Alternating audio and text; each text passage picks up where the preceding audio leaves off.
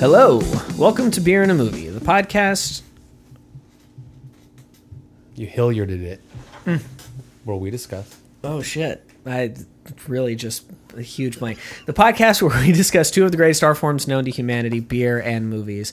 Sometimes achieving outstanding pairings, and other times giving ourselves the opportunity to watch the terrible taste of failure from our mouths. I am one of your illustrious co-hosts, Carlos Cooper. With me, as always, Joe Hilliard. And Dave Gurney. And, uh, you know, we're here to do what it is that we always do. So, first and foremost, um, we must moisten our glasses. My glass is bone dry. Yeah, it's it's time. Uh, I I brought some beers back with me from a little road trip that I took just not that not that long ago, just a few weeks ago. Uh, one of the stops I made on that road trip was Louisville, Kentucky, Uh-huh. which is a great little city. If you've never been there, I I- I've only spent a tiny bit of time there, but I've always enjoyed the time I've spent there. Um, really cool, rich in history, lots of great architecture as you're driving around certain older areas of the city, especially.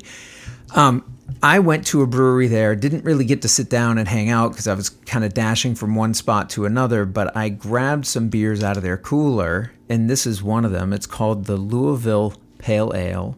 Uh, it's a hazy pale ale from Against the Grain out of Louisville, Texas. The ABV is 5.5%, which is I like that region. Yeah. I like I, I I mean I like that region of the country. Right. I like that region ABV here. Yeah, we talked about that last week goes when the numbers don't match the styles. That's sometimes. right. But pale ale, that's a good 5.5. And then just to remind us all, David, you're probably the best one to do this off the top of your head. The hazy, I'm used to seeing a hazy IPA, but a hazy pale pale ale, same techniques at play here. Yeah, so, I mean, as far as I know, I, I don't think there's much difference to it other than going with a smaller malt bill, um, producing less alcohol, Mm-hmm. And less have a lighter beer in general. Um, yeah, and a little less hops too, but but still a pronounced hops. Any yeast that's going to give you that kind of murkiness. That's absolutely true. Although, yeah, this is this is murky. I'll give it Well, the nose sounds smells like a pale ale to me. right.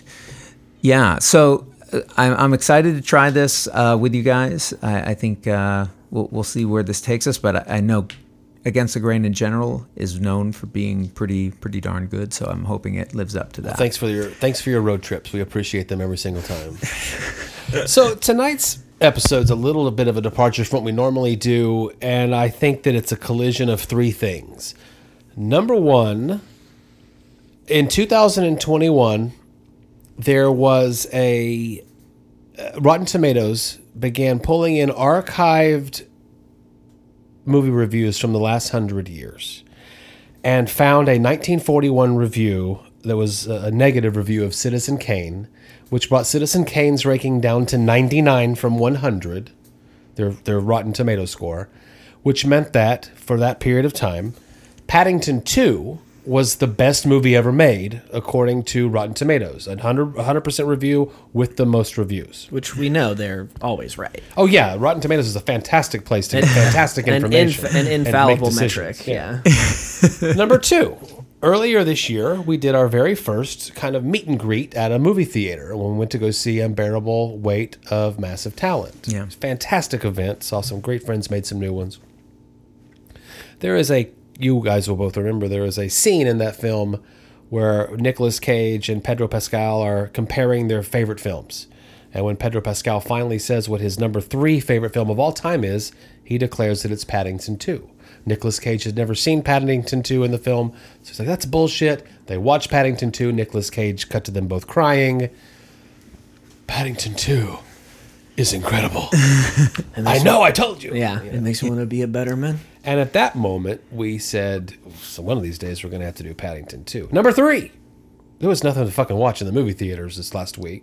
Not in the theaters. Beast. I mean, I, I didn't make it, but but I know you know a few people who who went and saw that What one. was their- Idris Elba. I mean, I do like him. Okay. People you trust? What was the reaction? Yeah, I was going to say real quickly, let's just detour down this path real quick because from seeing the trailer, despite my adoration for Idris Elba, there I couldn't imagine anything getting me into the theater Jaws to see that. with a lion in Africa with your children. What? What was the word from your friends? What? Um, I, I think mediocre. Like it was, you know, competent little thriller that was not that great. I don't. I don't. I'm not sad we didn't decide to cover it. It doesn't Yeah, seem to be getting huge. I couldn't have done it. Yeah, I don't have an occasion to see a Paddington or Paddington 2 in the theater. My children are above that age where I would take them to those kinds of films. Where they would ask to go. Where they, you're right. Um, so I hadn't seen it. I, I think I remember it coming out, didn't really give it any thought at all. So we watched Paddington 1 and 2 to discuss today. And uh, I'll be as brief as I can. Paddington 2 is a little CGI uh, bear that wears a red floppy hat and a blue overcoat.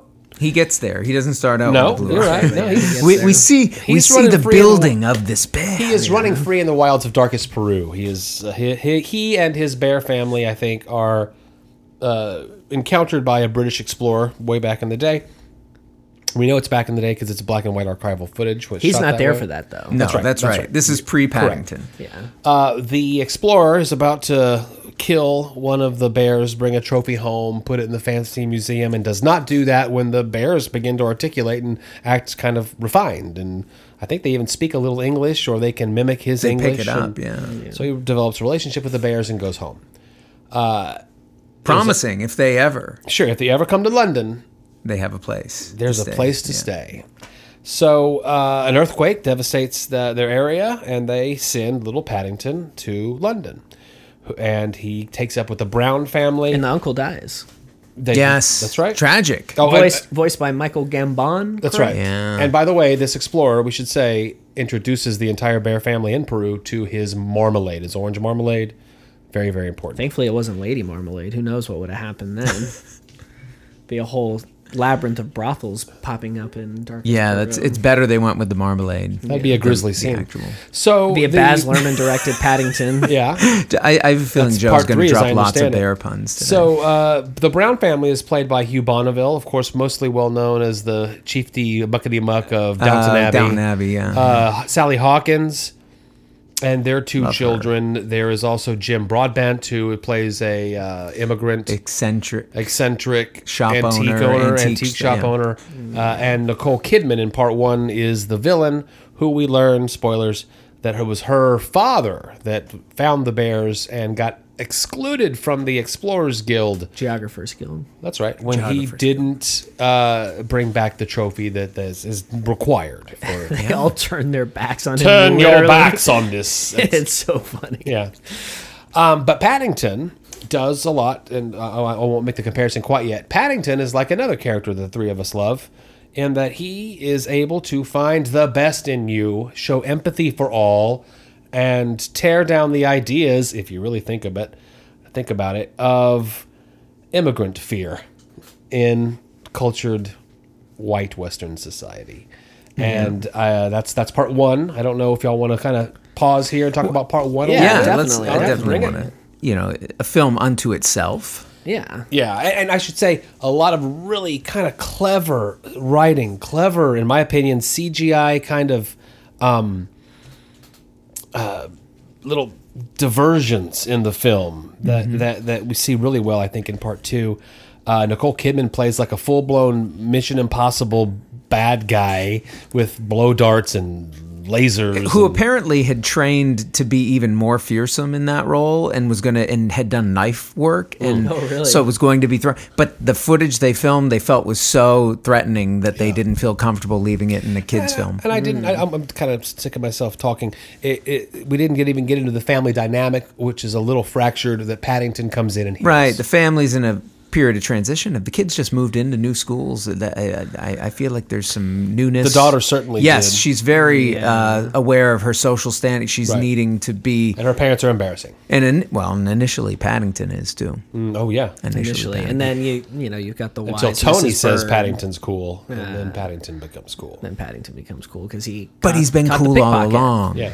Uh, yeah, I mean, th- this movie at different points is like really giving like Wes Anderson yeah. through and through. You Oh, know? sure. Like, Uh-huh. A There's lot a of lot direction. of uh, that kind of art direction into it, but what? First of all, it's really funny. Like it's a funny movie. Yeah. Uh, and it's, It's like it's smartly written. it's it's funny, it's smartly written, it's really well paced. Yeah. It's a tight 90 Yeah. or like 93, Yeah. you know, and it's just like beat, beat, beat, let's keep it moving. Hijinks, emotion, Yeah. hijinks, Yep.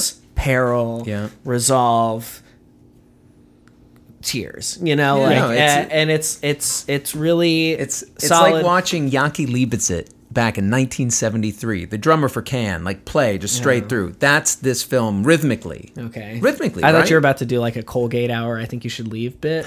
you know, uh, Not this time. Not this time. because that name sounded made up. Look it up, folks. He, he's the drummer for Can. And he- just saying, propelling something for 90 minutes. It, it feels like a tightly composed symphony. yeah, and and it does the thing that I'm always Are going. we all really emphatically uh, joyous about this film? I love this All movie. right. Okay. I- Well, this is. I'm glad this will be a celebration. I'm Oh, you're reserved. No, I'm looking forward to us being able to talk about maybe films of our childhoods that brought us joy. Because as an adult, I found a lot of joy in this movie, and I'm, I'm going to go ahead and, and reveal it is a lot like Ted Lasso. Uh, It- it- Yeah. Ted Yeah, yeah, Lasso yeah. and Paddington Ki- kinda British, cut from too. the same cloth, and though the but yeah. with an American sensibility kind of thrust upon it to an extent. This is primarily British, but it has a little bit of a, an American. But Ted Lasso is a it. fish out of water. Yeah. Who is way out of Yeah. his game. Oh, absolutely, And yeah. converts people to him one at a time after another after another by just A, being nice, and B, looking for the best in you. Absolutely. Even when you come back to me, I'm just going to continue to look for the best in you and point well, and out he's, to you he's what cute your and cuddly is. enough to get away with it, no, no matter what, because people aren't can't get that mad at him. I Yeah. mean, And Paddington can't. does the same thing. A fish out of water. And I love that the film doesn't even talk about it's a talking bear. Like let's let's just ignore that. We don't have to get bogged down in that. But it, but it is a, but it is a bear. You know that, that wears once clothes. we've accepted that, yeah, yeah. no, I think that's a good point. You need to get over that hurdle. With kids, most kids' films are going to throw a few anthropomorphisms at you Sure. that if you can't roll with, you're, you got to jump off now. So th- this, you're right though to point it out. It's like watching Fantastic Mr. Fox. Foxes don't talk to fucking balls. Yeah. I think I, I think the I think the I don't know probably oddest thing about the first movie is that it is kind of acknowledged a little bit, but it's not like acknowledged as out of the that ordinary. they were remarkable bears. He didn't expect them to speak no, when no. he first came upon them in the. In Not the- even that. When Paddington shows up, they're like, like, oh, it's a bear. But there aren't other bears. No, no, like there's not the other bears just people kind out. of react to him as if they've seen bears on like the subway before, you know. speaking. But there aren't yeah. other bears. We don't live in a world where bears are amongst Right, us. right. It's just him. And we know that that uh, field research that was done was canned. Yeah, right. The Geographer canned. Society There you go didn't uh, didn't let it out. You know, Yeah. So that I mean that's kind of interesting. Uh, uh, For a second, I'm like, okay, where? Uh, how is this gonna? What's? But you just get, you get over it pretty quick. Uh, I I ne- certainly never got bogged down in it. Um, But the, the the script is one I liked it uh, in that like he's feeding the pigeons and the pigeons begin to mill around him. Puts his sandwich away, the pigeons go away. He defeats Nicole Kidman by throwing a sandwich at her on the roof, and then the pid, the pigeons descend upon her. Then all these little like little just deviations into nonsense that is done so well by watching actors play against type. I'm thinking of Hugh Bonneville in Drag as the ma- uh, the the housekeeper, yeah.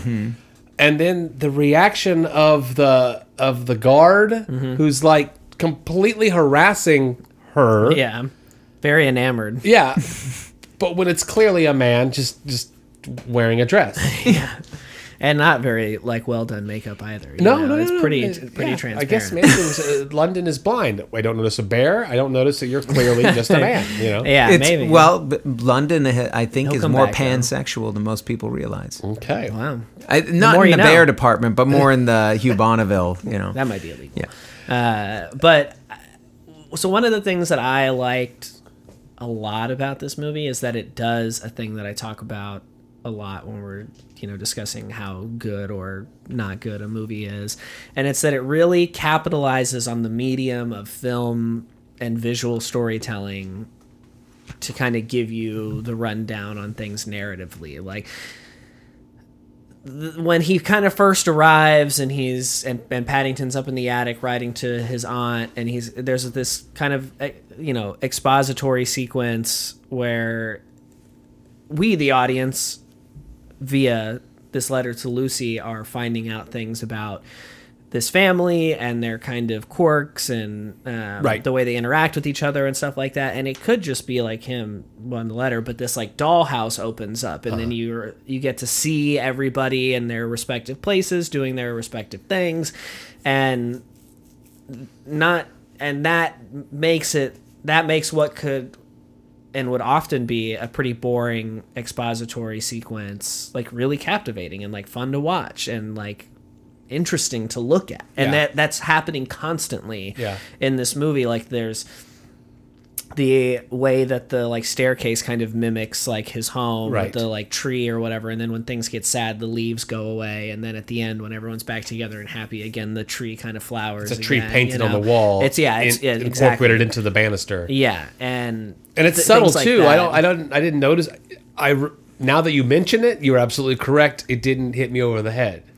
and the and it all of that all of those kind of like I think I, I think magical realism is probably like a little too far in branding what that is, but those kind of things where they're altering the set deck and like the world that they live in or whatever in those ways um, makes se- it works because the movie's about a talking bear. Yeah. So it's like, okay, well, I'm there already. So I'm not going to get bent out of shape about the like wallpaper changing, you know what I mean? And so like it all just like works so well together. And it's funny, it's heartfelt, it's like all the performances are good. Like all the characters are like fully fleshed out. I mean, this movie is about like some of the stuff that we've already kind of touched on already, but it's about like how a life without risk is unrewarding and unfulfilling and you have to kind of you have to step out of your comfort zone and like do things that are kind of scary because those are the things that yield the biggest rewards emotionally and like, you know, in e- every other aspect of your life as well and we see that through the father mr brown and so like that character has a whole thing going on like the son is like nerdy but wants to be cool and doesn't want the kids to know and that comes into play more later you know uh, in, in the second one and you know every character even mrs bird like we don't know a ton about her but like we know that you know she's kind of the wise um Sage. Thank you. Uh, and so like she's probably the least developed out of everybody, but we but she fits her role and we get it. There's and, an archetype there. You don't have to work too hard to create her, and she's good. And Yeah. and who who is the actress there? I'm, I'm forgetting. Uh, No, I didn't recognize. that does a great job with the role. Yeah. Uh, As do all the performers in the film, right? Yeah. I think The you know Sally performances are great Hawkins and they're is, well is written. awesome, Sally awesome in Hawkins is everything. incredible. Yeah, love her in everything. Julie Walters. Okay, Julie, Mrs. Bird. she's wonderful. Um, Nicole Kidman's really good as Yeah. the ice cold I uh, so. villainous. Uh, it's all. The, the neighbor that uh, falls in love with her Uh, for a what- minute. he's a former Mr. Doctor Curry. Who, right? Um, I think you're right. what's his name? Peter Capaldi. Okay. Oh, really? Yeah, I think so. Anyway, I recognize that name. but- Yeah, he was one of the doctors. I, um, so yeah, it has some recognizable British uh, talent. In, I like Matt Lucas popping up as the cabbie. Uh, Oh, he's, yeah.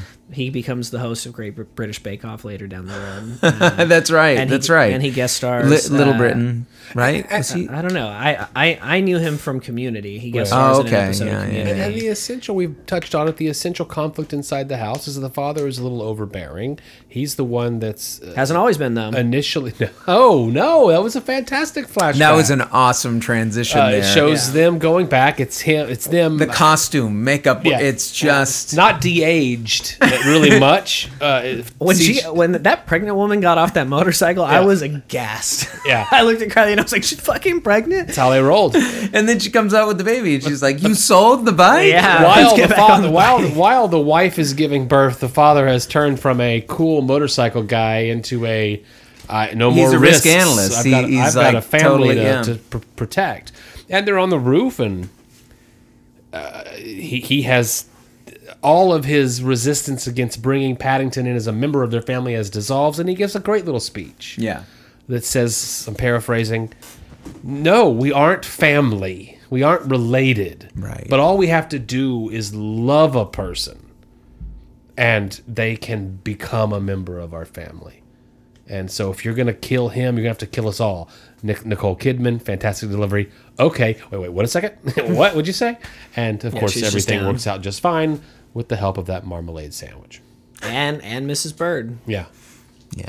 That was a good. Crow's nest. I was Fantastic. like as so so as that scene's like building up right and it's like reaching its crescendo uh, i'm looking at it and i'm like the only thing that can happen is they're gonna throw this woman off this roof. Are they gonna murder nicole kidman in Right. cold blood in a children's film? Like what is happening here?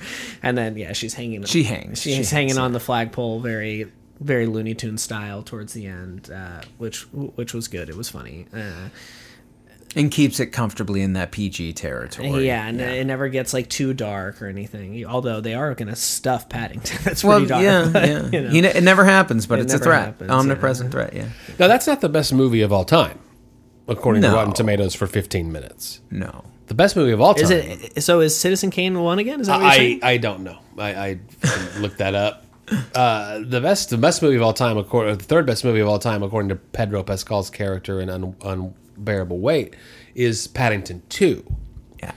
Now we're no, I mean, a sequel is already got a strike against it for most people because how often is a sequel superior to the original? With rare exceptions, right? People will point to Godfather 2 as Sure. being one of those. It's like, oh, a lot of people rank that one above the first. Sure, there's a lot of people who say Empire Strikes Back Mm-hmm. got a lot better than the original Star Wars. I can go there. That, would agree that's, with that, Too. That's a superior sequel. So th- there are precedents for it, but it is not the norm. It is not the typical trajectory for a franchise to go from big, successful first film to big, successful, or maybe even more critically praised Yeah. second film. The first scene in Paddington 2 is Paddington going through the neighborhood and talking to the neighbors. And you're seeing how he has created the highlight that he created in the family uh, in the entire neighborhood, with the exception of Doctor Who. We'll, we'll just call him that. yeah, who gets like more evil? Um, Yeah, in a yeah, second, definitely. Well, he doubles way? down. How many people are like that though? They're more like intolerant- they take a bad stance Yeah. and they're just going to double down. More and dig in. intolerant to the immigrant in his, in his neighborhood. Yeah. But um, he's made friends with the trash man. He's made friends with the woman that's at the newsstand. He's made friends with every single neighbor, and they all are just happier that Paddington is in their life. Uh, a new neighbor on the street is played by Hugh Grant, who is a washed-up actor. He would even tell you, who now appears in dog food commercials. Begrudgingly, he would tell you. Right. Uh, but he has been known his entire career uh, prior to this slump in it of, of playing all kinds of different characters. And uh, chameleon-like. yeah, so Paddington goes to the antique shop to find the perfect gift for his aunt who's turning 100, which is a big deal for a bear. Right. And he finds a pop up book uh, of London. Since you never could come to London, flashback of why they didn't come to London, uh, the aunt and the uncle, when they found Paddington. When Paddington came into their life, they had to put their trips to London on hold. Well, if you can't come to London, I'll send London to you with this beautiful pop up book made from the. From the. uh, From the. Help me. The The, it was the uh, collection of this woman who runs the, who's like a fortune teller, right? Who, who Her great-great-grandmother. Her her great grandmother, Right. yeah. uh, ha- She would make one when she went to the new yeah, city. having to do with carnivals and and magicians and you know Right. uh, but it's a very expensive book so he starts Highly takes on, Thousand after. quid. Yeah. takes on a bunch of jobs to uh, begin paying for the book but then the Which book is hilarious. the book is stolen we know it's Hugh Grant lots of great hijinks with the job getting. the reason why it's stolen and the reason why Paddington 2 was the Nicolas Cage loved it so much is that the book itself is a is a, is a bunch of national treasure type clues to find the treasure It's a map. of the author. Mm-hmm. And Hugh Grant, who's on his heels, is looking for that treasure. So he steals Who's the book and defacing this book. Yes, as the that's right. throughout the. Oh, No respect. No Just no regard. as he goes from clue to clue and he's taking notes in the book. But he uh, Paddington gets framed for the theft of the book, goes Sure to prison, does. meets Knuckles, who is played by help me Brendan Gleeson. Brendan Gleeson in a role I've never seen him do before. Any kind of like that just falls out comedic kind of thing. It's a lot. And just along are you the talking way, about uh, kicks or not kicks? Fingers. Oh, what was the guy? Knuckles. Knuckles. yeah. Yeah. Um, and then all the other on, prisoners here. who Paddington warms their hearts, and you know, so there's this just this progression. It's it's this dialing up of what we saw in the first film, and then it climactically comes together when the family's trying to to point out or, or, or uncover that it's Hugh Grant, who they figured out is the villain, and two intersecting trains. Uh, going back to two weeks ago, would have fit in just perfect with Bullet Train. The Yeah, I know. 2 I, I you know, been actually, I had that thought as I was watching this, where I was like, "Oh shoot! If we had realized this, uh, it built to this crescendo, Right. We could have totally justified. So justified." more of the same. I think more fleshed out characters with the family. The family's got more to do. The family we've come we're getting to know a little bit better, or we have gotten to know them a little bit. So now they can just kind of play for comedic beats and Mm-hmm. you know heartwarming beats. And uh, I'll leave it there. And uh, as far as what did y'all think? Superior to the first? Quickly, Paddington 2 is no longer the greatest movie in the world. Oh, uh, Rotten Tomatoes. Yeah, it's a 99%. Along with Citizen Kane, which is a 99%. And it was dethroned by a curmudgeon named Justin Brown from a podcast called Medium Popcorn, who said, gave it a 2 out of 5, who said, As a man who was dead inside, I couldn't f- fully buy into the world of Paddington, but I watched it with my son and he did enjoy it, which is something, just not for me. wow, a lot of wait, read that. Read the preface again. What does he say? As a man, with As no a man soul? who is dead inside, dead inside. Oh my yet god! is a father. So, R.I.P. that kid. This is. I feel. Have you read this guy's other reviews? I, I feel like It's I a- need no, to. I, I clicked full review, but it's a podcast. Medium popcorn you can't trust him to podcast. I gotta listen to So it. So there's a whole episode, but to the when you click on it, when you click on full review, it says Justin and Brandon get together for this bonus episode to review the highest rated highest rated Rotten Tomatoes film ever, Paddington 2. They discuss whether or not it warrants that rating, the wild plot twist in what should have been a standard children's film, and how Paddington Bear might be a parable for being black in society? Question mark. Uh, and you know, he's definitely an outsider. Any anybody could make the comparison that he's he's the other in this film. world. Correct. Well, There, there's no getting around it. Yeah. Um, and then, of course, the Doctor Who is the one who is the most distrustful of having Right. these new people. An outsider come Move in into our neighborhood. Their, yeah, right, right. I think even Nicole Kidman says it in the first one. It starts with the first one. Then there's going to be bears all over this neighborhood. Yeah. And then nothing will be the same. And Yeah. that ramps up fear in a lot of people in our society. Oh, yeah. Manufactured distaste of a group of people that you know nothing about. Yeah, yeah. No, it's it's true, and and so people who read those things into it, you're not wrong. Nobody's wrong about that. I mean, it, it is about the plight the plight of an outsider and what it's like to not be. eh, But then how he's able to overcome that with this extreme. Almost like a Zen-like approach to you know kindness and generosity. Like he's always looking for ways to extend himself or to help the other person. I mean, this whole film is propelled by him wanting to be so generous with his gift to his aunt Right. to somehow give her a gesture. Wants to give her the experience of being uh, able to see, you know, the London, and so the emotional crescendo it builds to, Yeah.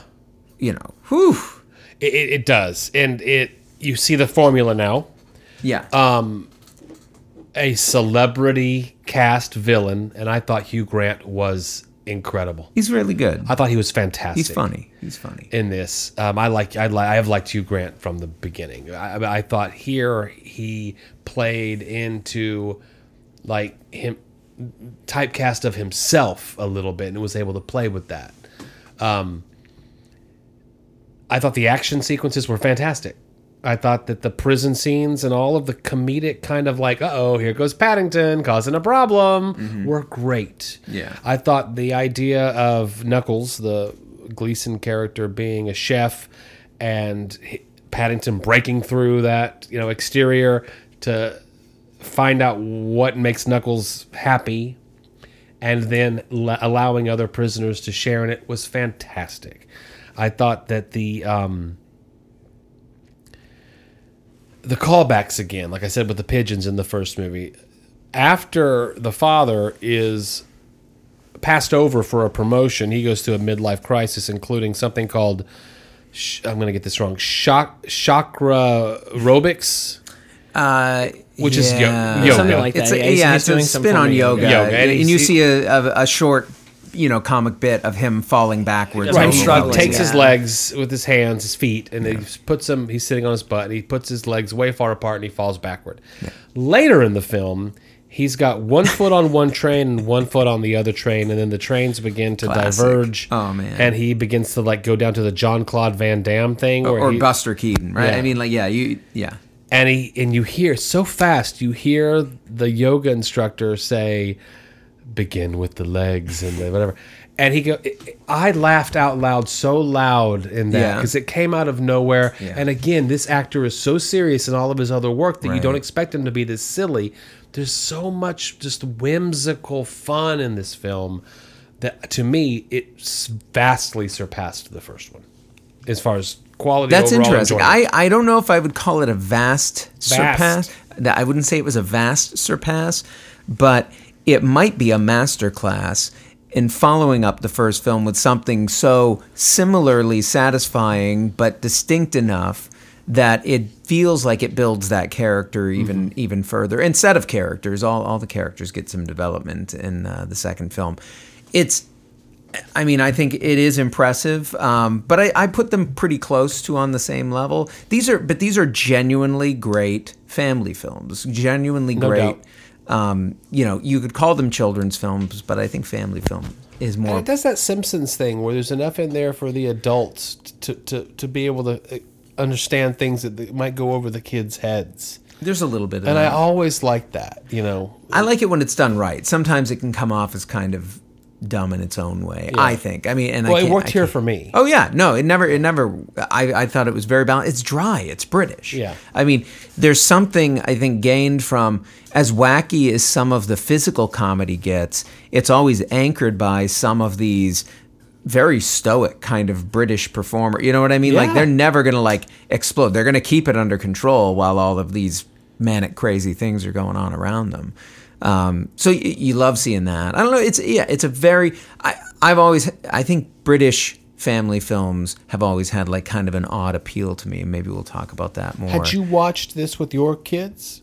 I, Y- yes. Oh, you had seen yes, these? Yes. Yes. Yes. Oh, okay. So Definitely. Pedro They- Pascal said Paddington 2, you could understand a little bit of what he No, meant? no, no, no. No. I should take that back. I saw Paddington one with them. Okay. I don't believe I watched Paddington two, but they they had watched it on their own, and I was probably vaguely aware of it. It was probably an ambient presence at some point. So I did not feel confident that I knew the second one Okay. particularly well by its plot or what, whatever until I watched it this time. It's the greatest heist movie since Ocean's Eleven. right? It's it's pretty fun. I mean, I th- the Hugh Grant I think pulls it off. It's it's all about are you willing to go with his character? They do build a little bit of the backstory there with his is it his grandfather who or great grandfather Right. who is the magician who Who stole the, who attempted to who steal attempted to steal it all the all the way back and whatever and the, all so the way down to the cloud burst of smoke. That's that right. Gets He- him to escape. his a- family must have had you know its book of secrets Right. that uh, got handed down anyway I, I like that little touch the, the carnival atmosphere of some of the scene you know the, the setting i thought was a nice uh, I, I like seeing that element. It's just a genuinely good film. Again like i don't i don't know if i could say like it differentiates enough where i feel distinctly that it is a better film than the first one but they're both really really good films. Yeah, I, I mean, it's you say greatest heist film. Well, I mean, being you're hyperbolic. you, you didn't oh. I mean, it's it is it is kind of a heist movie. I mean, It at is. a certain No, point, I, I was mean- looking at it, I was like, "This is a fucking heist movie, and this is Yeah. sick." Like, Yeah. but there's like, There's even a jailbreak element. well, yeah, exactly. So that's the that, that's the part that I was going to talk about was that it's like there's some like pretty like sad shit in this movie. You know, it's like it. Re- this one, I feel like sad or emotional. a little bit of both. I mean, uh, it it does what you say that it does, David, which is that it takes everything the first one did just up a little bit, and I mm-hmm. think that tugging on your heartstrings, it does. It amps that up a bit in a really effective way, and in a way that doesn't seem like it's just trying to make you like cry or like that it's doing it just to like fuck with you. It's like doing it in service of the story. You know what i mean? Like it it all it makes sense that Paddington's going to be so sad that the Browns missed visitation. Yeah. and that's what's going to prompt him After to- Knuckles had told them they're going to miss the first one. Yes. That's right. Then they're going to miss the And they're next gonna one, mi- and then they're going to forget you. And then so that happens, and it's sad, and it's especially sad because they missed it trying to prove his innocence. That's like they were like doing stuff for It's him, but- because they were so dedicated that they missed it. but he has no way of knowing that obviously and so like you feel so sad for him in that moment because like it's you know like being the last kid picked up from school but like worse you know like Way that's worse, a but still, it's that's- comparable, that's a ter- terrible. it's a terrible feeling Terrible. to be the last kid to be, get picked up from latchkey or whatever you know because then you're like oh yeah my parents don't give a fuck like you know i'm just like here by myself i'll just you know whatever i'm the coaches hate More me Legos. because uh, you know I'm making them stay late at work and stuff and whatever. But um, but but it it serves the narrative where it gets him to go with the thing to get out of jail and that Yeah. that whole situation, and then it also sets up for Knuckles to come back with all the with with the guys to save him in the end, which is like fuck yes, let's go. Uh, I mean, I saw it coming a little a, Sure. a, a bit, but it's like that that was another point. I was like, are they going to kill this bear? Like, right. This bear's going to drown. I mean, if you started your stopwatch, I know. Right. he was down there a long time. Right. So was So was the mom. So was Sally Hawkins. Yeah. I Yeah. mean, like they were down there for a minute, but then and also him going to jail is super sad, you know. Mm-hmm. And then of course, the, here come the waterworks at the end when Lucy shows up, and it's like fuck. Mm-hmm. I'm know- not kidding you. I was alone when I watched this, and thank God, because I wouldn't have wanted anyone to see the condition that I was in when a Padd- uh, Paddington gets saved and the family is united. Good enough. Then, as you say, Carlos, you wanted to give her the book, so we did the next best thing. And then the she knocks on the door and she says, "You should get that." you should get the door, and you know what's coming. And and and It's, it's they're, they're winding you like a watch. you know it's coming, Yeah. but then they perfectly build he's- to no, that yeah. moment They're because gonna- it's like again. well, you know it, just but like- he doesn't yet. He doesn't Well, yet. exactly. You're with him. You're. Yeah. You, I mean, Paddington. and then it's like, but but it's it's one of those things where it's like, I when you see it so perfectly executed, it feels effortless and it feels like, oh, of course this is the way that it is, you know. But uh, getting that balance of the amount of time between when she says you should get that not having it be instant because that's not really that gratifying. No. But stretching it out the appropriate amount of time where it doesn't get grating and like, okay, come on already, and where you like you as the audience are so perfectly dialed in going there with him and it the pace and the rhythm of it is right so that you're never taken out of it or you're not shocked by how quickly that moment happens like it's so well done and i think it's m- so much more difficult to do than we think that it is to like hit the mm-hmm. nail on the head and like perfectly execute that moment Yeah. and it's done really really really well We just And- took another kid to college, right? My mom is having a lot of health issues. I, this movie, I didn't need it, to be honest with you. I didn't need that cork to be popped uh, when I was alone at the office trying to wrap it up before I could come over here. it was it was it was it was sickening and sad, and uh, I'm I wasn't, we weren't watching Oh, you shouldn't feel guilty over this. Why, Don't feel why guilty. you- This is exactly what you needed. It yeah kylie was like. a mess at the end David, David, David, leave me. I mean, I mean, I mean, I was too, but she's she shows it more than I do. God, but, need- but something I meant to mention in our kind of discussion of the first half uh, or the first movie was I I double featured.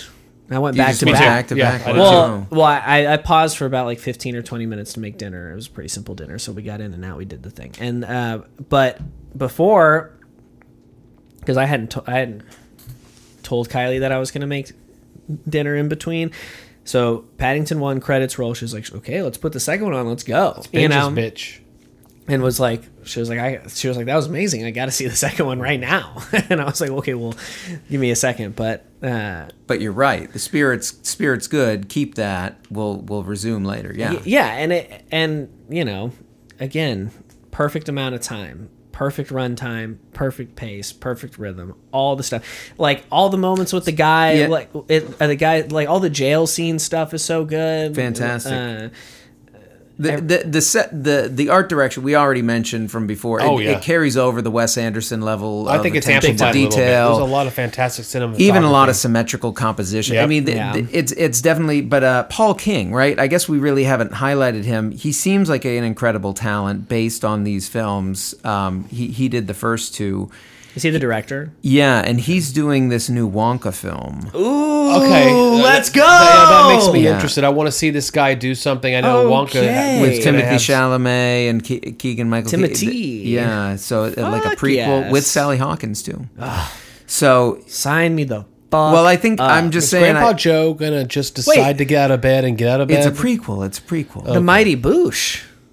He directed some of that. That Yeah. makes sense. Oh yeah, and Garth Marenghi's Dark Place. Yeah, he's a, he's a British comedy guy who's been doing it since the early 2000s, but Oh, he did a only more recently has moved into features. And the, I mean, to me, it, Wonka, he Wonka's stock just went up. Yeah, he's definitely, definitely. established himself, and I don't think he's just a uh, rip-off artist. With the, when I with the Anderson comparisons, it's not fair. He has a much juicier sense of humor, even though it's dry British humor. Strangely enough, I don't know. I'd, I'd I'd have to think about how I classify the humor in this, but it's it's dry, but it's nowhere near as dark It's as Wes not a- Anderson. it's also not a full blown theft. Uh, You can tell that he's been inspired by Wes Anderson. Yeah. and I, I- I don't. You know, there was there was a conversation. also maybe a little. Um, is it Je- Jeunet who did uh, Amelie? Oh yeah. Right, And- feel but, a little Amelie. But it, but it's also it's all in service of the story. Like the reason, I mean, there's a reason why all the inmates are in pink. You know, there's a uh, there's a reason for these things. Like, and I mean, I I'm watching The Bear right now, and I just always feel Hmm. emotional about food. But seeing these inmates like find this passion of fucking patisserie of all things, Yeah. you know, is like that's so cool. And then like they all get super into it, and then even again like which just how good the writing can is across the board on all, on both these movies. At the end, you get to see Hugh, Hugh Grant do this dance number in the pr- same prison, Yeah. like going down the stairs, like very like you know Right. golden era Hollywood big show stopping number kind of thing. It's like it's funny, you know. Yeah. It's Yeah. like it's Good flick.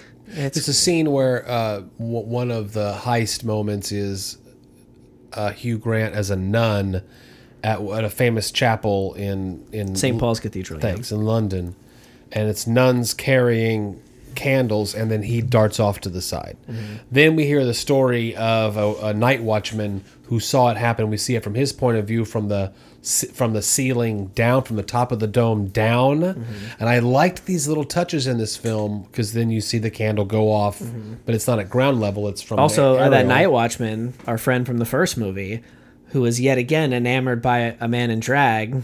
Oh, is that the same actor? It's the same guard, and he's just like the most beautiful nun I've ever seen. that's That's right. And so That's it was, like, right. Okay, I you didn't put that all together. See, I watched them back I to was going back, to say so the I benefit them. because and- I, I watched them separated a couple days. That's I, I'm so pleased that we did this. I can see why it gets the level of love that that it does. Um, and it does feel like a movie, movies that are very rewatchable. yeah, and they have to be. These are great family movies that that you know those films that as a family or certainly your children could watch repeatedly. yeah. If not as a babysitter, like the, always a good experience emotionally. Mm-hmm. It gets them to think. I mean, I think it goes a little deeper than most of your typical family agree. films. I think it gets into some issues that don't get explored. W- wonderfully acted. It's it's it's a great um, reliable. Uh, You know, family film, which I think we're going to talk more about, like wh- We should. what qualifies as family do films or what you know. All right. Um, but before we get there, when you know, it comes to family films, this movie's a little against the grain. a little against the grain. Ah, there it is. That was good. We have a brewery that really kind of si- suits that sentiment that you just uh, put out there. Against the grain, Louisville, Kentucky. I brought you the Louisville Pale, uh, and it's spelled, I should say, L O O hyphen A hyphen V U H L. Yeah. So you, you kind of have this phonetic pronunciation of Louisville that I never got before I knew people from there. I always, in my mind, was thinking Louisville or Lou- Louisville or you know, Louisville. yeah. Louisville. But Louisville Slugger. Louisville. yeah. Um, wh- what do you think? of this- actually, that's funny. I always called it a Louisville Slugger. Yeah, I did too. Not Yeah. a not a Louisville. right? I, I thought this was. I thought this beer was great. I thought this beer is a textbook a Joe Hilliard textbook pale ale. I want them all. I want that textbook, just Joe. like this. The hazy doesn't hurt it. Yeah. The hazy only helps it. Uh, the 5.5 is a nice ABV, as you say. This beer tasted tasted fantastic. It is pretty good. I mean, uh, th- this is exactly what I want when Yeah. something describes itself as a hazy pale ale. Nice body to it. Mm-hmm. It's you know heftier than your typical pale ale, um, but that's nice, nice and pillowy. I- got a lot of citrusy um, kind of hop flavor, but almost no bitterness on the back end. Really easy to drink. Five point five percent. I mean, Yeah. if I could get this all the time, this would be right up there. Uh, two two weeks ago, I think we had a longer conversation about why is this called a pale ale? This is clearly an IPA. It's Right. so hop forward. That's not here. This is this is this is fantastic. Yeah. yeah, really good. Well, we've talked about some really good beer and a couple really good family films. When we come back from the break, we'll have a, a little time to discuss what we think about family films in general and maybe some of where our mind goes when we think of the family film. When we return.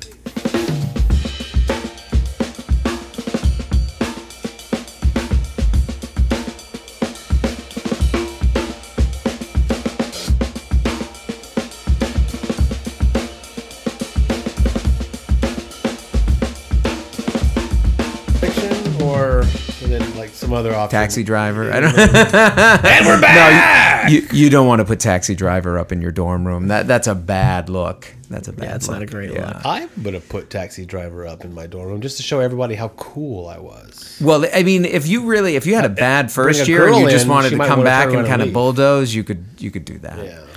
Whew. Might That- it raises on a lot of many questions. dates. Well, we are so not going to talk about Taxi Driver in the second half of this episode because Go listen to our Joker episode if you want to hear that. Yeah, that's true. Um, but we are going to talk about family films, or, or at least th- the general concept of family films. The idea family film is a genre. We, we, we don't have far ranging discussions like that enough, in my opinion. Um, but to get that teed up, I did bring a beer that has kind of a thematic connection. This is from Liquid Riot, which is a brewery out of Portland, Maine. And I didn't check before. I don't think I've brought anything back from them before, which is partially why I saved this. But the other part of why I saved it is because it's 12% alcohol by volume. Uh-oh. This Hot is diggity dog. described as a quadruple India Pale Ale. Um, and it is called Number One Dad. We're a couple months past Father's Day, but the idea is this was brewed to be fresh and ready to rip on Father's Day. Um, it's probably good at a quadruple IPA to let it mellow a little bit, but we'll see wh- where it sits uh, as as Joe and I try to take this down tonight. It- as as two good dads, I think uh, we deserve a number one dad trophy kind of beer when, Nama, when comes David. along. Nama. Oh, We had Liquid Riot's Nama. Oh, was it a rice lager? Japanese rice lager. I love that one. okay, I did bring that back. Uh, he got game. I think we drank it alongside He Got Game. Oh, I, I drank it from there. That's funny. I didn't Oh, bring it right. back to you guys. Okay, so it made it on the show. It's our first time to crack it in person. Well, I'm glad I'm getting to share some of their stuff. And what a different end of the spectrum here to go from a rice lager, which was probably like four and a half percent, if that, to this beer, which is. I mean, this. I'm worried it's going to be like Dogfish, Dogfish Head 120 minute. It's just going to be one of those like so extreme. Why even bother? Multi grosses all get out kind of. yeah, I, I don't like that beer. It's not a good beer. it's not a good beer. But it's also like I'll go. Five On The nose is more, not as or uh, 6% not as more. intense as 120 minute. I'll go on this journey with you. All right. I mean, 120 minutes like 18 percent. So you're uh, still got a ways. To You're go right. You're right. to- it's more it's to- more modest than that. to, to get to that. So, you know, Well, I'm, I'm going to take my first sip, and uh, maybe hopefully by the end of the episode, I'll still be conscious. Go ahead. Yeah. So it, it's funny because, uh, you know, looking back, we really haven't done many films that I would classify as family film. Uh, We've not done one Pixar film on the show. no, we've done Really? we Not one? We, and in terms of animation, we've done stop motion uh, animation with Wes Anderson Uh-huh. and Charlie Kaufman. But have we done any straight like 2D or even 3D computer? I don't and- think a lot. I'll look. I- I'll look we're- while we the- continue. It, was- it has not been a focus. It has not been a focus. Um, and I don't know that that's that's an interesting thing because I think people have made the case, and uh, I'm one of them at, at sometimes that certain family films come along almost every year that have uh, you know, storytelling that's worthy of attention, style that's worthy of attention, like like what we're pointing out with Paddington and Paddington Two in the first half, right? I think that are notable and noteworthy beyond just the people who would think of themselves as stereotypical family. Like I have kids, I need to have things that I can watch with the kids, even without that that you want to see. Space Jam. Okay, Uh, but not didn't fully re- animated. We didn't, That's- but we didn't really do that either because the that was the lost episode. Lost Trash episode. Humpers. Oh wait, I'm sorry, it's wrong. title. wrong, wrong, wrong column. My, my bad. But I love the idea of an animated version of Trash Humpers. No, That but would it's an be- interesting conversation. Plenty of the Marvel stuff, right? We've you know plenty of the Marvel stuff. I know that kids are eager to go see those films, uh, Spider Man, etc. Yeah, that's a, that that flirts with family. Uh, we did one episode where we said bring in something that was important to you when you were a kid, and that's when we brought in Super Mario Brothers, Garbage Pail Kid movies, and Transformers. Yes, And you can probably go back to that episode. still episode. not animated. We, and we never did any Miyazaki. We never did. We did. This is a you know th- it's good for us to search our souls like this occasionally and and realize those big blind spots because it's sad that we haven't really done much full on animation. Even if to pick a few of the noteworthy like a Fritz the Cat or a um, uh, Heavy metal. well, I'd go back and watch it and I'd see what it. I thought of it. It's been a long time. That's one that I watched in fits and starts on cable so Yeah. many times that yeah. Yeah, I, I animation's a big blind spot for me, and especially because mo- most of my friends are big fucking nerds that love anime and stuff like that. I just I've seen Akira, you know, I watched it. Dragon Ball Z as a kid, Yeah. um, but I've never seen a single. Have you watched the Studio Miyazaki? Ghibli? You- No, No. nothing, nothing. That's a I own a copy of Princess Mononoke. I've just, Yeah. but it's the- My I have a thing where I, for some reason, I'm never just like, oh yeah, I want to watch something. they're good to see in the theater, I'll tell you that. Like going to see them, I t- I've taken my daughters to see most of those films, certainly the Miyazaki directed ones that have come that have played either at the Cinemark or a few at the Alamo too. And it's always better. Like I remember seeing Spirited Away on the big mm-hmm. screen back when it came out around 2000. Yeah. And it was just mind blowing. Enjoy it like I, I want that experience of his kind of film because it's just so beautiful. Like the, Yeah. the artistry of it is beautiful. It's interesting. If you're talking family films, it's films that, you know, speaking subjectively, films I watched with my family, my parents, yeah. or films that I watch with my children. And so so now I texted our kids, said, anybody catch up with Paddington? Anybody see these? And no one had. Because they're now we're they're ranging from sign, yeah. 22 to 16. Right. However, uh, Savannah has already got us to buy our tickets to the upcoming Howl's Moving Castle at Alamo. So that's a film that the that's going to bring together me and my daughter on purpose. Mm-hmm. That's her suggestion. But I'm several years away from hey, let's just grab everyone up and go see the new thing. Yeah. I'm I was able to skip Minions. I was able to. Hmm. I mean, if, if, I'm thinking about because David, first of all, we like movies. Secondly, nothing. It's is easier to kill two hours with your kids and just go see the movie. And on mm-hmm. most weekends, especially around summer, there is one. Yeah. It, it may not be good. It it may be great. I did learn at a certain point how to skip those, but but uh, there was a time where I would over With your kids, you mean? Yeah, Did the yeah, kids yeah. try to drag you to something that you Oh, just they've flat out didn't definitely asked me about many things where I'm just like, eh, we can wait for that one. Sure. That's that one's not going to be a big hit for any of us. But I was happy that at in their, at their childhood, I we were able to really go through a great time with Pixar. But they, but you, then you Pixar were timed started. well for a lot of Pixar. Yeah, right. yeah, yeah. And and like I said uh, in the first half, Pixar has always done a great job at speaking to children and speaking at adults. Oftentimes at different times, sometimes together. Yeah. Um, some of the things that the the parents are weeping at at Toy Story, the kids are nonplussed about. You know, um, but or they uh, just don't feel it that yeah, deeply right, right. then. Yeah, I yeah, yeah. But Andy is me. You know, Right, right. Andy is you, I I assume, unless you're just soulless and heartless. Uh, but I, He's I- not Paddington. Dead Yeah. inside. But then they got they got older and didn't want to do that, and then Mar- here comes Marvel, and that's where the boys certainly's attention went. Yeah. It was full blown that kind of thing, Right. And uh, you guys know that I've always been very liberal when it comes to introducing my kids to material that other parents my age and with the kids my my kids' age.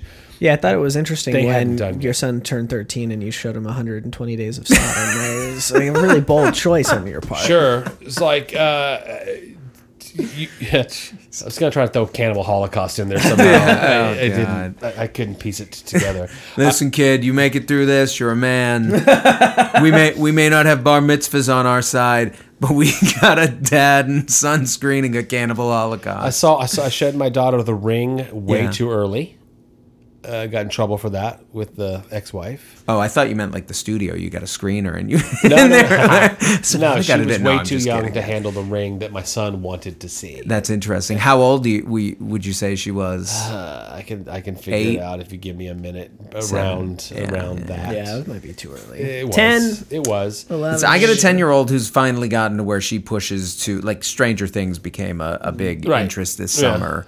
And Adela had already watched some of it. She's a little bit older, and so Yeah. you know, finally I was like, okay, fine. You- Well, it's you a peer pressure in Stranger your Things home. should be fine, Uh, they, well, the you start hearing the wanna other do kids what the talk older about ones it. I mean, doing. I remember. I mean, so if we're talking about you know family films that I, you know, I saw very few animated films. I my da- I think my dad had a thing against animated films. My films. very first film in the theater was The Rescuers. Whatever year that came out, That was the animated. first year I went to the. Your mom take you, your dad, I both. I don't remember. Okay. One of my them. my dad was like the movie taking Yeah. Uh-huh. parent. Like my mom tended to do other activities on like Sunday. She went. She loved going to flea markets and stuff with my grandmother, and so I'd go with my dad to the movies. And I don't think the man liked animated film. Now I didn't push too hard, but I do remember seeing like trailers for stuff like the Care Bears movie, Hmm. and and making a case like, oh, I want to go see. And of course, my classmates and whatever it was, kindergarten, first grade, were seeing that movie that weekend with their parents, but I couldn't talk about that with them. But I did get to start talking about Ghostbusters. That was a big early one that I remember being brought to and how exciting that was, which to this day I think stands up as a film. Um, so I think it has qualities beyond just being an of the moment kids film. I lucked into it, I think, as being one of my early favorites that I remember um, you know, having that connection with then.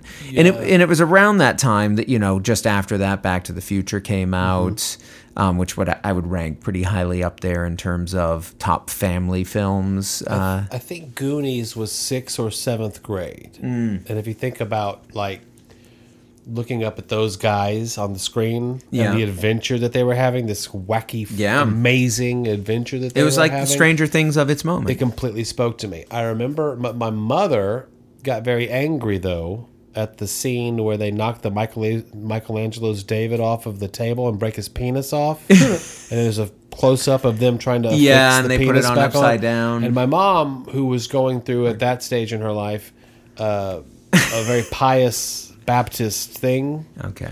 I got taken out of several movies. Like we're Did leaving she take you out of that one? took us took me out of Top Secret Oh. because they're walking on erections and there's a lot of sex humor Yeah. in that movie.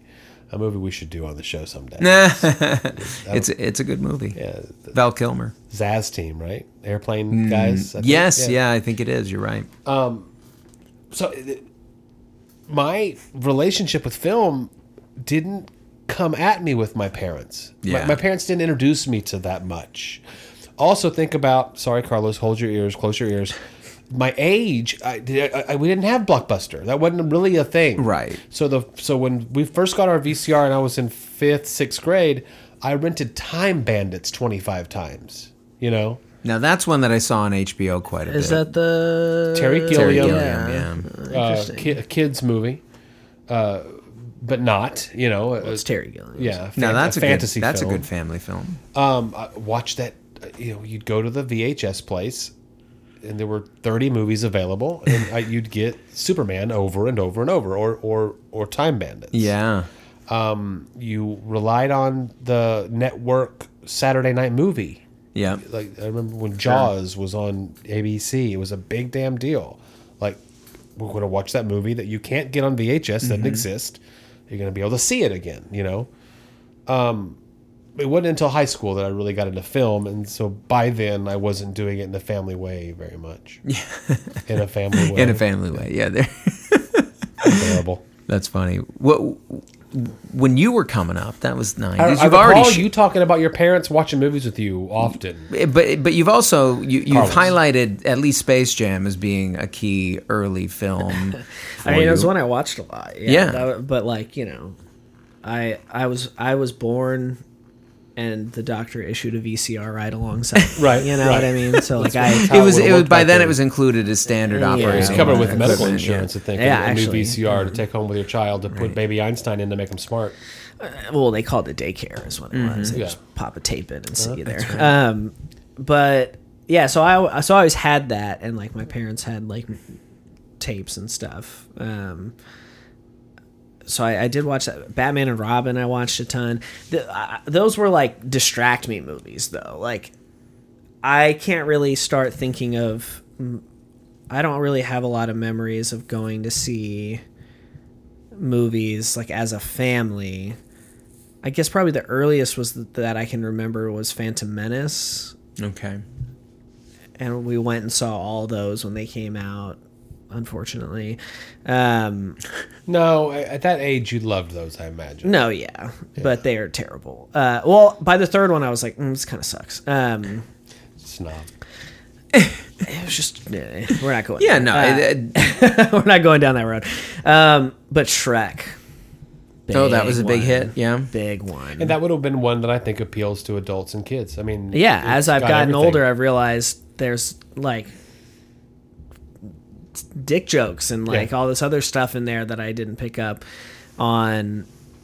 But probably, probably the like strongest movie memory that I have with my parents is going to see School of Rock in the theater Ah, with my dad. that's a good one.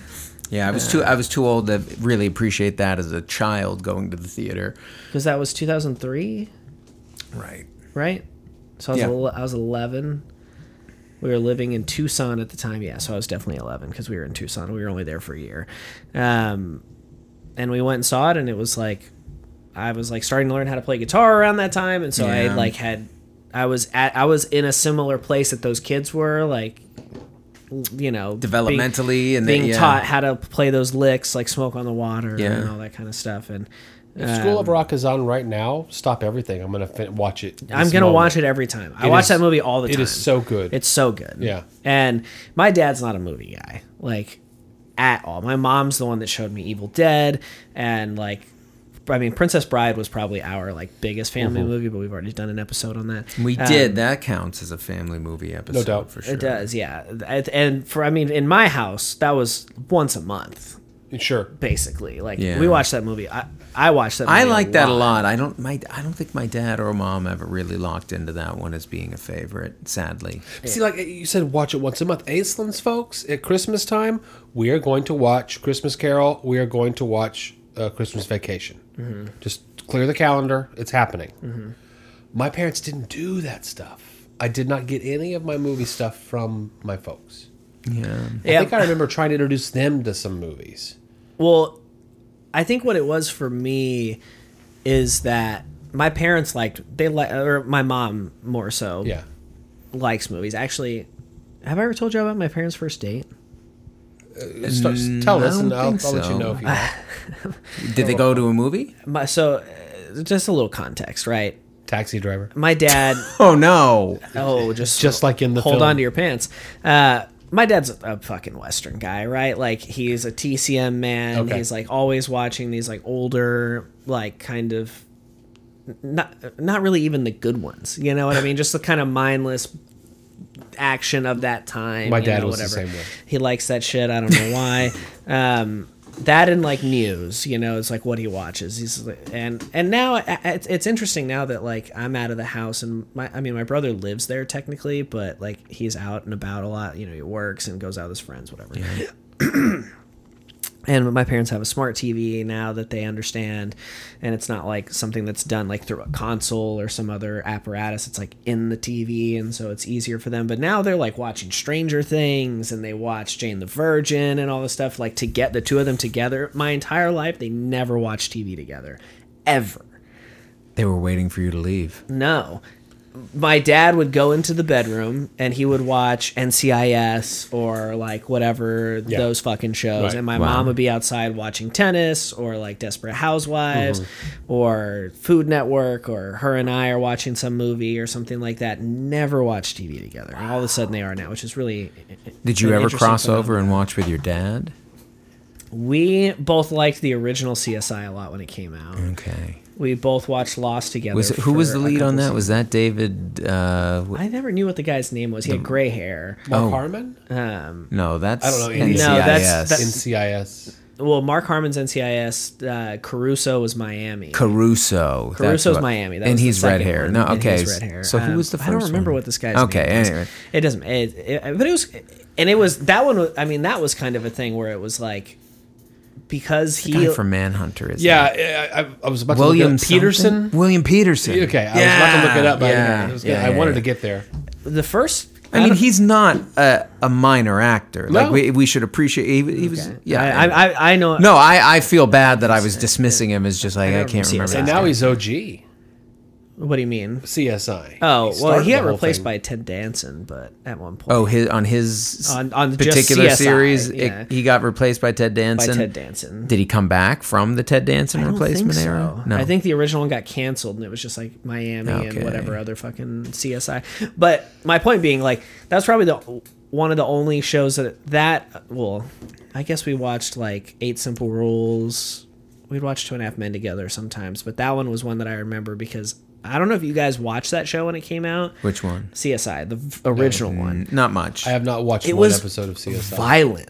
Like Yeah, it was yeah. really gory because they would do Blood. this thing where the camera would go into the wound Oh, okay. and like examine like how the knife made the Right. thing, and that's how they With like tracked a- to the maybe whatever a voiceover or, or, talking about. or the bullet wounds. Yeah, they. I mean, the, the body would be on the autopsy table, and the and the Slicing flesh.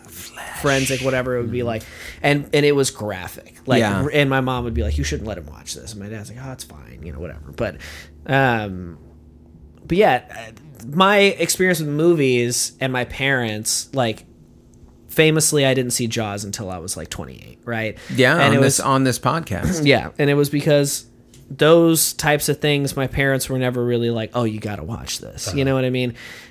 For me, it was like I remember seeing the Evil Dead tape in our cabinet, and I was like, "What the fuck is this? This looks crazy." And my mom was like, "You can't watch that." And then I was like, "Well, now I really want to watch Right. that," you know. And so like So I'm waiting for you to leave. Go ahead.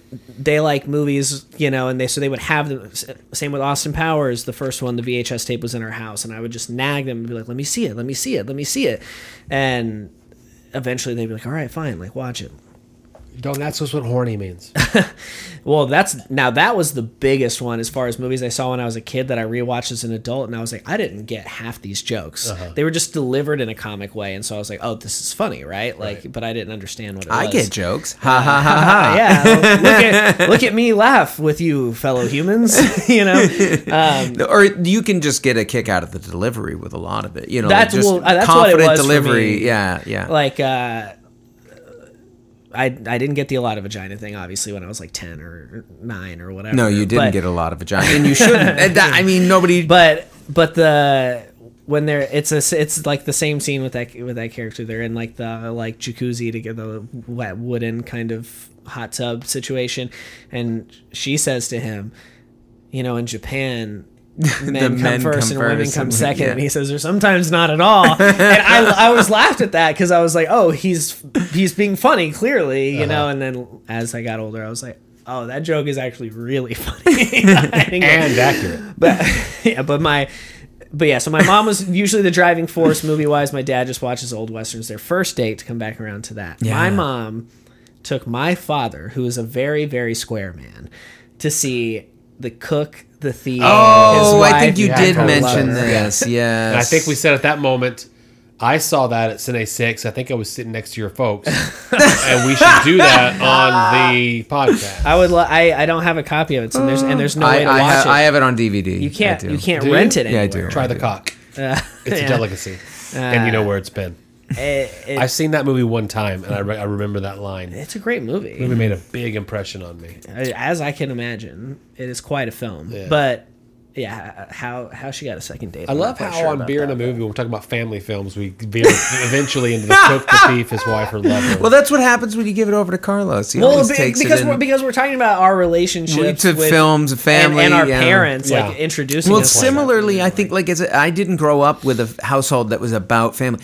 Like I think my mom liked some family films well enough, but she was not really a seeker of films. She would she liked watching a lot of she loved soap operas. That that was like kind of her main media diet. What was My mom's a soap operas soap and reading lots of books. She was she was a big reader. She was a big watcher of soaps. She liked serial narratives. She liked being tied up in a story for a long, long time, which I can appreciate. And I do have serial drama that I like.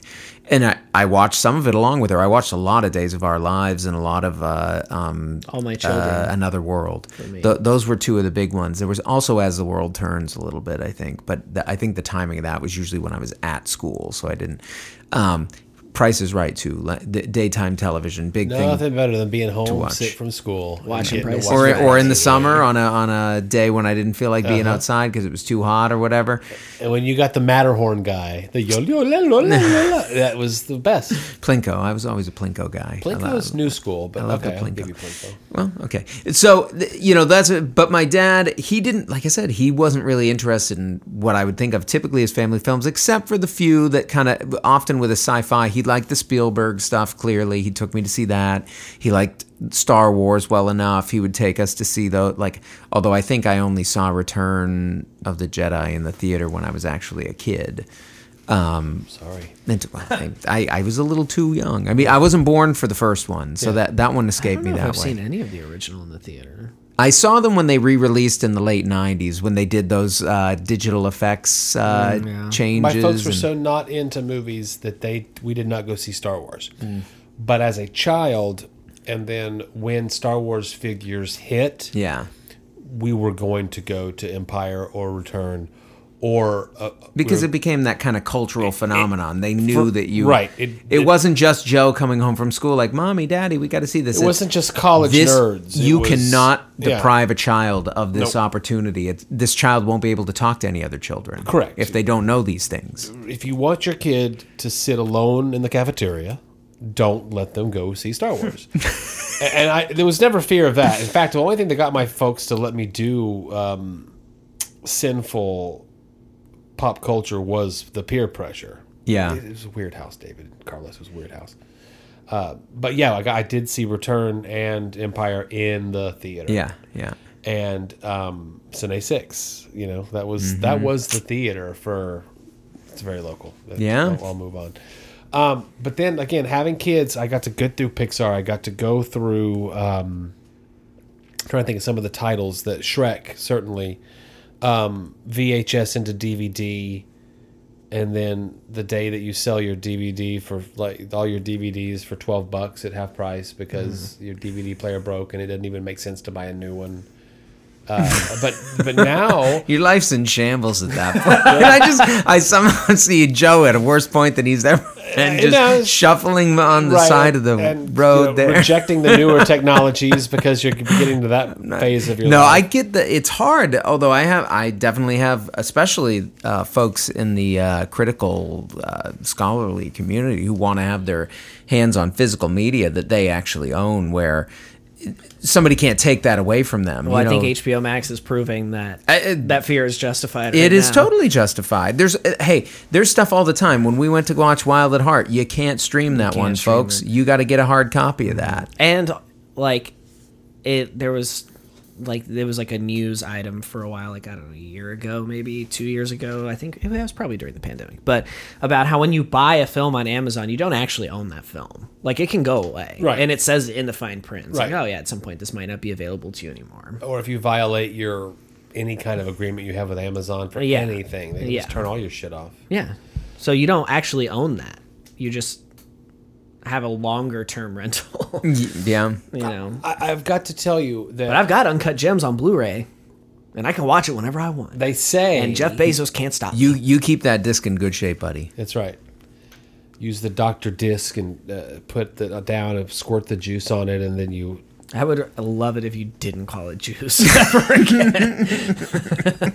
I do have one of those in the shop. juice. They say that every parent will take the best of their own parents' parenting and duplicate it, mm-hmm. and the worst of it and get rid of it. You know, that, that, that I'm going to break that cycle, or that's not a thing that I want to instill in my children. The You lo- want to bring the worst, is what you're saying. Right. I want to bring the worst, which is why I showed my daughter the ring because I want I want her to be scared. No, I am happy about the relationship that I have with my two children about film because now they give me Every other thing, no, Yeah, no good. no, no, no, no. film is no. I'm just don't kidding. ask me for money. You've done a great job. Film is a logical extension of how great your relationship. But your my son was is. as, as enthusiastic about good time as you were, Carlos. You know, I mean, he Wasn't has or was? introduced me to friends, uh, to friends, to films. This twelve percent working. He's So you're- saying good time is his reaction to good time is what convinced you it was something. yeah, he'll needed. text me and say, "Hey, uh, have you heard of blah blah blah?" And chances are I have because we talk about movies all the time. But sometimes you haven't actually. sometimes seen I have it, it. right? He's turned me on too. You know, and uh, so family wise, at this stage of the family, I mean, film is an important part of me and my kids' Well, stuff. be careful. Wait, be, be- before you pass the torch, be totally confident that he's really going in the right direction. I think there's some good signs, but I don't know that we're ready for I'm, you I'm to lay pretty happy with it. He's about to turn 22, and at some point, you just got to cut those apron spr- strings all of the way. He says he prefers the? IMAX theater, Yeah. but he's got one that's um, right down the street from him. where he's living. Yeah, He wants to go to the IMAX if he can. And I, I've brought the boy up well. I think. I, I think I brought the boy up well in these things. I'm glad to hear it. I said, "Is it real IMAX or fake fake IMAX like ours?" He said, "It's fake like ours, but you know." but he still likes to see it. Do we talk about that? About how I saw um, Nope twice? No, I didn't know you went to go you see went it again. to see it in IMAX. Uh, I th- I think it was I okay. It was because I saw it after we recorded the episode. When I went to see it, I went and saw it in IMAX at Century 16. We recorded the episode because I went. Actually, I went and saw it the day that we recorded. Now that I'm I'm remembering because I said like I don't know if I've had enough time with this yet. no points uh, off. And then, like, uh, probably a week later, Kylie and I went to go see it because she didn't get to go with me when I watched it for the show, and she really wanted to see it. We saw it in just the normal digital presentation. Big difference. Seeing the same film in the two different uh-huh. theaters, big difference. IMAX is much better. Even if it's not real Wow. IMAX. The picture quality is better, the sound is better. Well, the only thing you're losing is the size of the screen. No, inaccurate. He No, just said hold- the hold on. picture quality better and the sound is better. on. In our fake IMAX, it's the size of the screen. If you go No. to this, the picture quality is better. I, I'm not making myself clear. Our IMAX is the best you're going to do in town. Okay. The difference between our IMAX and the one in San Antonio is the Oh. four times the screen. Oh, okay. But it's still the same size print run through the same camera, just projecting onto a smaller screen. Okay. Yeah, yeah, yeah. Yeah. I don't know there? that I need the screen to be bigger. Well, you do if you're going like through an Alamo uh, documentary. it needs to be big. All right. I, I, I, I'm a big fan of the big screen, so I, I, I will go for that when I have access to it. But I hear what you're saying, Carlos. I want to see these films generally in the best quality I possibly can, whether it be a family film, whether it be a genre film, what, whatever, what have you. Um, it, Are you taking your kids to go see Howl's Moving Castle in, in September? I think. Um, I hadn't made it a plan. We've gone to see it before. Okay, you've that seen is it one of them. But but I would absolutely go again with them. Okay. I might have to go Uh, to that one It's a great one. It's a great one. I've never seen it. But really, all of his film. I mean, Spirited Away. Do not sleep. I mean, I, I, I feel, but he hasn't seen it. So I, I usually I would feel like I'm being uh, condescending asshole saying, "Oh, don't sleep on Spirited Away, folks," because it's widely praised. Well, Lots of people know it. film-loving f- base of fans. Has So I don't want to Spirited come off as condescending, but boy, if you haven't seen it, see that movie. That like you're not going to regret Right. regret seeing Spirited Away, and and you're going to recognize some of the imagery. It's felt it, it's come out of the film. You'll see some of these characters, and you'll be like, oh man, I've seen that shit on T-shirts. I've seen that. Yeah, yeah. Well, family films. You know, it's true. We have not done a whole lot of them, um, but we have feelings about them and we have thoughts. And I, the thing I never really got around to saying, so I'll, put it out there, is it took until I was an adult to really go back and see a lot of animated films. I, when I became interested in film as something to study, then I had a reason to kind of say like, well, I need to see it. Like, and I had seen a lot of Walt Disney shorts. They, they were collected and put on things like the Disney Channel Uh-huh. back in the day. You know, you could see these or Looney Tunes. I mean, so I had seen some I was classic a Looney anim- Tunes kid. Yeah, It was I- still a thing when I was a kid. Uh, Looney Tunes and Tom and Jerry were things that were still very prevalent on cable that I watched a ton of. I grew up on those for sure. Yeah, th- I mean th- those were those were big presences. But the feature Disney stuff I had not really seen. That was not stuff my parents took me to see. I remember kids going with because they were they were great about re-releasing those films every few years. You remember there would always be like the, Vault. Yes, from the Disney Vault. What's on your mind? What are you, what are you thinking about? Like Snow White, Okay, uh, okay. Cinderella, uh, the- Beauty. you know, yeah, any of those classic Disney films. A lot of the princess films, but certainly even just the Sword and Stone was that Disney? Yeah, that I was. like that one a lot. Um, gosh, what are some of those other? You've mentioned the Rescuers, Winnie the Pooh. Um, you know, there, there were several. Can't wait for this new Winnie the Pooh movie. Is that? Have you seen Oh, it? you? he's got, he's like a The horror one. Oh, Yeah. that one. Oh, that looks so funny. Kinda. Yeah, it looks sick. I mean, I can't tell. It, it could be like Willy's Wonderland fun, or it might just be. It could be trash, but Yeah. it'll be interesting. Yeah. Um, well, so w- we've talked about family films, and I and I think that again, you know, whether whether you're somebody who is drawn to them because they appeal to your time in life that you have you know kids a mixed audience that Sure. you're watching with or be somebody you want to seek out i think there are films that stand out is this beer from liquid riot One- oh I oh I oh just want to say one more thing. oh my god you I killed I love that. Paddington 2 is available for parents right now. yeah Because I Sure. would think that if you're, I, I I would think, and I, I, I like I said, I skipped the Minions and other, uh, Cloudy with a Chance of Meatballs. I, I, I know the titles, but I don't know the content. You probably do better than I do. i and- yeah it's not cloudy but And to me, everything seems to be just a little bit not as good as it used to be.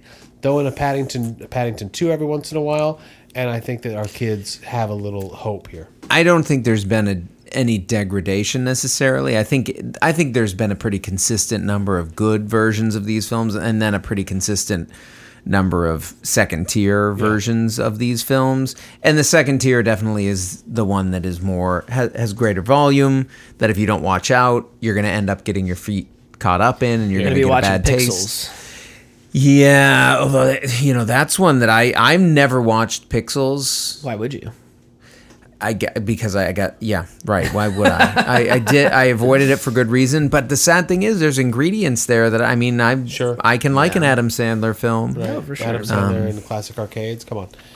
I am curious to get your take on this. A quadruple IPA. We don't have that often on the show. Twelve percent. Why is it a quadruple? They're going hard, hard, hard on the malt, hard, hard, hard on the hops. Right. Sometimes it can wreck you sometimes it can be a flavor. Yeah, you you best protect pleasant. yourself before you. what did you think of this number one dad from Liquid Riot, which you brought all the way home from Maine? I I was impressed with how balanced it is. It's it is still a big beer. Like Yeah. don't get me wrong. I'm I'm feeling this as I'm drinking it. It's Yeah. not something that I'm going to be able to just toss back or even want more than one can of, which is why I'm glad I'm splitting this can here. Um, this is very tasty though. I think what I was worried about with the 120 minute, like you you're pushing just to be extreme and you're almost like trying to give people like an endurance test of a beer. I don't think this is doing that at all. This is like truly I think they're trying to congratulate you as a winning dad. Hopefully this is a pretty hard beer to get your hands on. They don't brew a whole ton of it. Um, it's something that you would give that special guy in your life, that father figure, right? I mean, whether it be in, you know, whatever sense you want to take that, George Michael or otherwise. We get caught This up. is what I always think of. We get Why wouldn't caught- you? I mean, put your Figure. tiny hand in It's mine, David, and banger. listen to what I'm saying. We get have caught up sometimes in comparing the two beers that we've drank, which which is not fair to either of the two beers. They weren't brewed in the same place, and they didn't know they were going to be compared. If I'm at a bar though, and I'm drinking more than one beer, Oh, yeah. I'm going to go all over the map. If, if they've got a map, I'm typically going to try new things, uh, you know, whatever. So I can see myself drinking these two beers in a bar side by side. If I'm if I'm driving, maybe not this one. You know what I mean? Right. Um, Smart. The first beer is a, like I said, textbook pale ale. Everyone kind of knows what I mean when I say that. It is hazy. This one, though, it, it, it's a beer that's trying to get you drunk. Twelve percent, twelve percent in a can. That's the, it is the point. Yeah. Twelve percent in a bottle of wine. You're going to share that with friends. You know, you're not drinking a bottle of wine. You wine. guys share bottles of wine? Well, you should just put two bottles of wine in my uh, dome cap with the tubes that are down to my mouth. But in this case, Oh case, my god. I'm going to say Oh. Different wines, red on one side, white on the other. And it's a cuvee. It's in your mouth. It's a cuvee of That's how you rosé. I mean, oh my god. that's how you make white Zinfandel. No, Yeah, right. That's exactly it. A Oh. quadruple IPA, though, you know what's going. You know what you're going to get going in. You do. And so, therefore, if I'm putting this up next to compared to 120 from Dogfish, this wins. Mm-hmm. It's it's more subtle. It's exactly as you say. It's more subtle. It, it, but but there's nothing subtle about this beer. They're they're they're going hard at you with those flavors, and they've done a really really good job doing it. Uh, so thanks for bringing this all the way back from Liquid Riot. I think I said a sentence in there somewhere. I think, you, possible. I think you. There's probably many things we could segment into a sentence Sure. there. Yeah, yeah, I'll chop it up. yeah. Fuck it, we'll fix it in post. Well, That's right. No, I'm kidding. Uh, I'm looking forward to after hours. Uh, you liked it though, David? Uh, did you say what, how you felt about it? Already? Yeah, I said I, it was balanced. It was Oh, definitely. Yeah, yeah, yeah, yeah. It's just an occasion beer is my point. If I'm going to the bar and I, I'm going to get a Oh, yeah. quad IPA, it's an occasion. Well, it's meant to be. It's a, it's Yeah. a Father's Day gift of a beer. It's Sure. a, it's supposed to be a once in a very great great while to celebrate a rare occurrence. If I go to the barbecue and I drink two or three of these, no, uh, oh my I'm god, ta- I'm- No. you'd face plant into the grill. Yeah. it'd, be, it'd be barbecued Joe. Sure. Yeah, no, I just, no. Where's Joe? I think he's over. in- No, it's in like the, corner. um, um, Bourbon County, the the Balkanist, right, or barrel aged one, the one that like I almost didn't get, and then I got, and then Yeah. he sold me one. they know, released their whatever. menu for 2023. Yeah, it looks boring. Um, but eh, it's just the coffee, I guess, Uh, barley wine. Um, but but that was one that I I bought.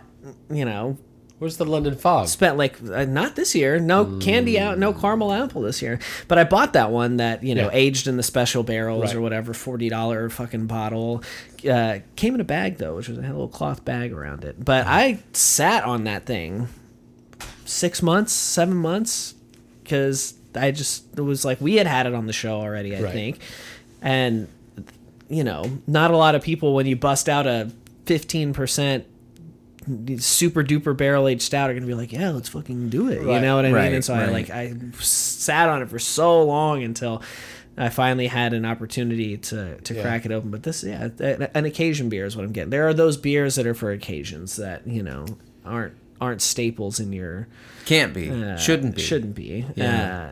Uh, Off the top of my head, I don't remember what episode it was, David, that you brought that um, barreled souls honey. And I said at my birthday, I'm going to open that up. The honey pot. Yeah. Yeah. I didn't. Oh. I I said this isn't the occasion for it, and I put it right back on the shelf, and I'm gonna enjoy that in, in the future time. So I want the you one or both of you guys to be there when we open that up. All right. All right. well. It's uh, been a, a family friendly episode of Beer and a Movie. I For would the say. most part, we did Uh, talk about Cannibal Holocaust Yeah. and Show your daughter the 20 ring of tonight. Si- Yeah, no, we, we brought up a- some bad stuff. Sorry, folks. Do not take the explicit label. Off Uh, this. but you know the best thing about this podcast is that the conversation doesn't end when the episode ends. It continues on all of your favorite social media platforms. You can find us on Twitter at Beer Movie Show, Instagram at Beer and a Movie, Facebook.com slash Beer and Movie TX, Beer and a Movie Podcast.com is our home base. You can find a link to uh, our merch there, uh, which is, was designed by my friend Jake. You can get a shirt, a hoodie, a mug, stickers, all that kind of great stuff. You can find a link to our Discord there as well. Uh, lots of fun uh, conversations happening over there about movies about beers but you know we're sharing memes we're talking about the records we're listening to uh, lots of food actually over the last week. There's been a lot of food content happening which i love to see. Um, and you can also find a link to our patreon on our website as well if uh, you know if not patreon.com slash beer and movie podcast is where you can find that. Very easy to remember. Five dollars a month gets you a bonus episode every single week. It really helps us out a lot. And just like on the discord we're talking about all sorts of things on there as well. I know i finally started watching the bear and I started watching a show called This Fool, which uh, I'll, I'll, I'll be talking about this week. If you're listening to this on Apple Podcasts, please rate, review, and subscribe. Uh, really helps the algorithm do what it do, all that kind of stuff. Get us in front of more blah blah blah blah blah. You already know the fucking deal. smash that like button, leave a comment, do whatever it is that the people tell you to do. Um, and yeah, this has been another.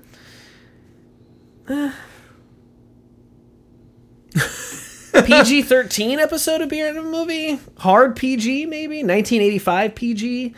Bu- Or, or whenever before PG 13 happened. Uh, It's, it, it's, it, it was an interesting time. Free flowing conversation. Finally saw Paddington 1 and 2. Changed my life. Made me want to be a better man. Until next time. Um, you're not using those ear brushes to clean your mouth, are you, Mr. Brown? Thank you.